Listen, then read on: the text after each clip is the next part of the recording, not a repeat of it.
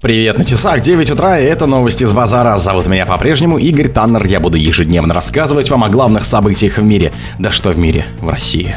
Ученые выяснили, как на пшеницу влияют тепловые электростанции. Индийский луноход выехал на поверхность спутника Земли. Российский актер умер в 31 год. СМИ. Болдуин не добился отказа рассматривать иск о безопасности на съемках. Фильм «Снегирь» Хлебникова покажут в Китае. В Британии отчеканили монету, посвященную жизни и творчеству Толкина. Спонсор подкаста «Глаз Бога». «Глаз Бога» — это самый подробный и удобный бот пробива людей, их соцсетей и автомобилей в Телеграме. Ученые выяснили, как на пшеницу влияют тепловые электростанции. Влияние загрязняющих выбросов теплоэлектростанций на урожайность и другие показатели роста пшеницы исследовали ученые ЮФУ совместно с коллегами из Индии.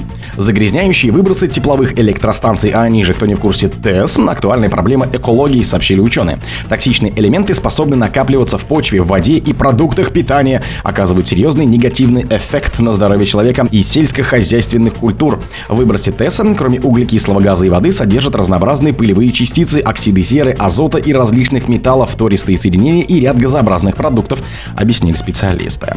Систематических исследований, посвященных миграциям таких выбросов в окружающей среде и их накоплению в растениях, по словам ученых, сегодня крайне мало. Одним из стратегических проектов программы развития НьюФУ приоритет 2030 является управление почвенными ресурсами и агроклиматология, над которыми активно работают ученые Академии биологии и биотехнологии D.И Ивановского ЮФУ, разрабатывая в том числе новые методы оценки влияния загрязняющих факторов на урожайность сельскохозяйственных культур.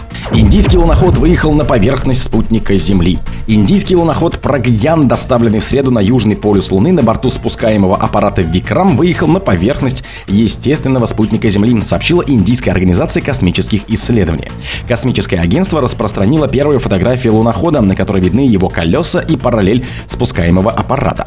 Ранее глава Индийской организации космических исследований Сридхара Саматанх сообщил, что выход лунохода может состояться через некоторое время после посадки. Это связано с тем, что спускаемый модуль Викрам поднял пыль при посадке.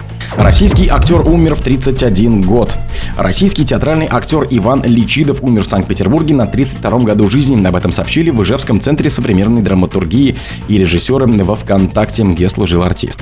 Яркий, запоминающийся абсолютно всем зрителям, самобытный и талантливый актер, неординарная личность, культурный менеджер, педагог и руководитель. Личидов родился 1 февраля 92 года в Сарраполе в Удмуртии. В разные годы он работал в театральных студиях. В 16 по 18 годах он руководил ICH Док-театр в 18-20-х годах культурным центром «Арт-резиденция» в Ижевске. СМИ. Болдуин не добился отказа рассматривать иск о безопасности на съемках. Актер и продюсер Алек Болдуин не добился отказа в рассмотрении иска членов съемочной группы фильма «Раст», в процессе работы на котором была застрелена оператор Галина Ханчес. Судья в штате Нью-Мехико отклонил ходатайство Болдуина об отказе в гражданском иске членов съемочной группы фильма «Раст», который настаивает, что актер и продюсер срезал углы по вопросам безопасности и подготовки, сообщает телеканал. Иск подали три члена съемочной группы, говорится в сообщении.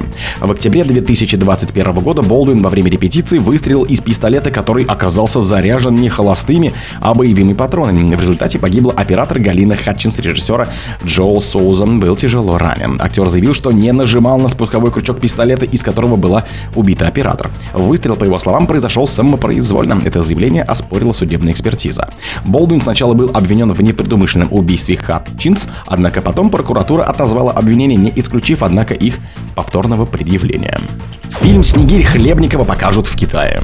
Фильм «Снегирь» режиссера Бориса Хлебникова покажут в Китае в рамках фестиваля российского кино, который пройдет с 27 августа по 3 сентября, сообщили на официальном сайте Минкультуры России. С 27 августа по 3 сентября в Китае пройдет Russian Film Festival, организованный компанией Роскино при поддержке Министерства культуры Российской Федерации и организации China Film Art Research Center.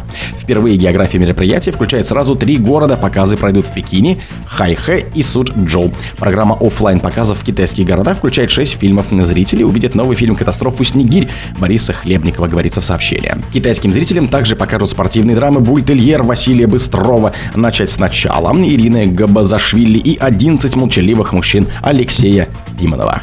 В Британии отчеканили монету, посвященную жизни и творчеству Толкина.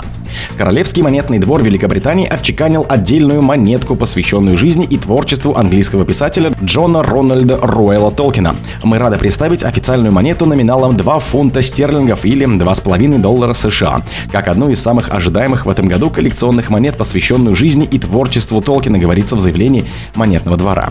Монета ранее вошла в коллекцию 2023 года и вызвала наибольший интерес у коллекционеров. Поводом для ее чеканки стала 50-летняя годовщина со дня смерти писателя, который отмечается в 2023 году. На монете изображена монограмма Толкина, вокруг которой отчеканен рунический рисунок. На ребре монеты можно прочитать стихотворную строчку из романа «Властелин колец». «Скитальцы не все пропадают». Как отмечается в комьюнике, монета номиналом 2 фунта стерлингов является одним из самых любимых среди коллекционеров.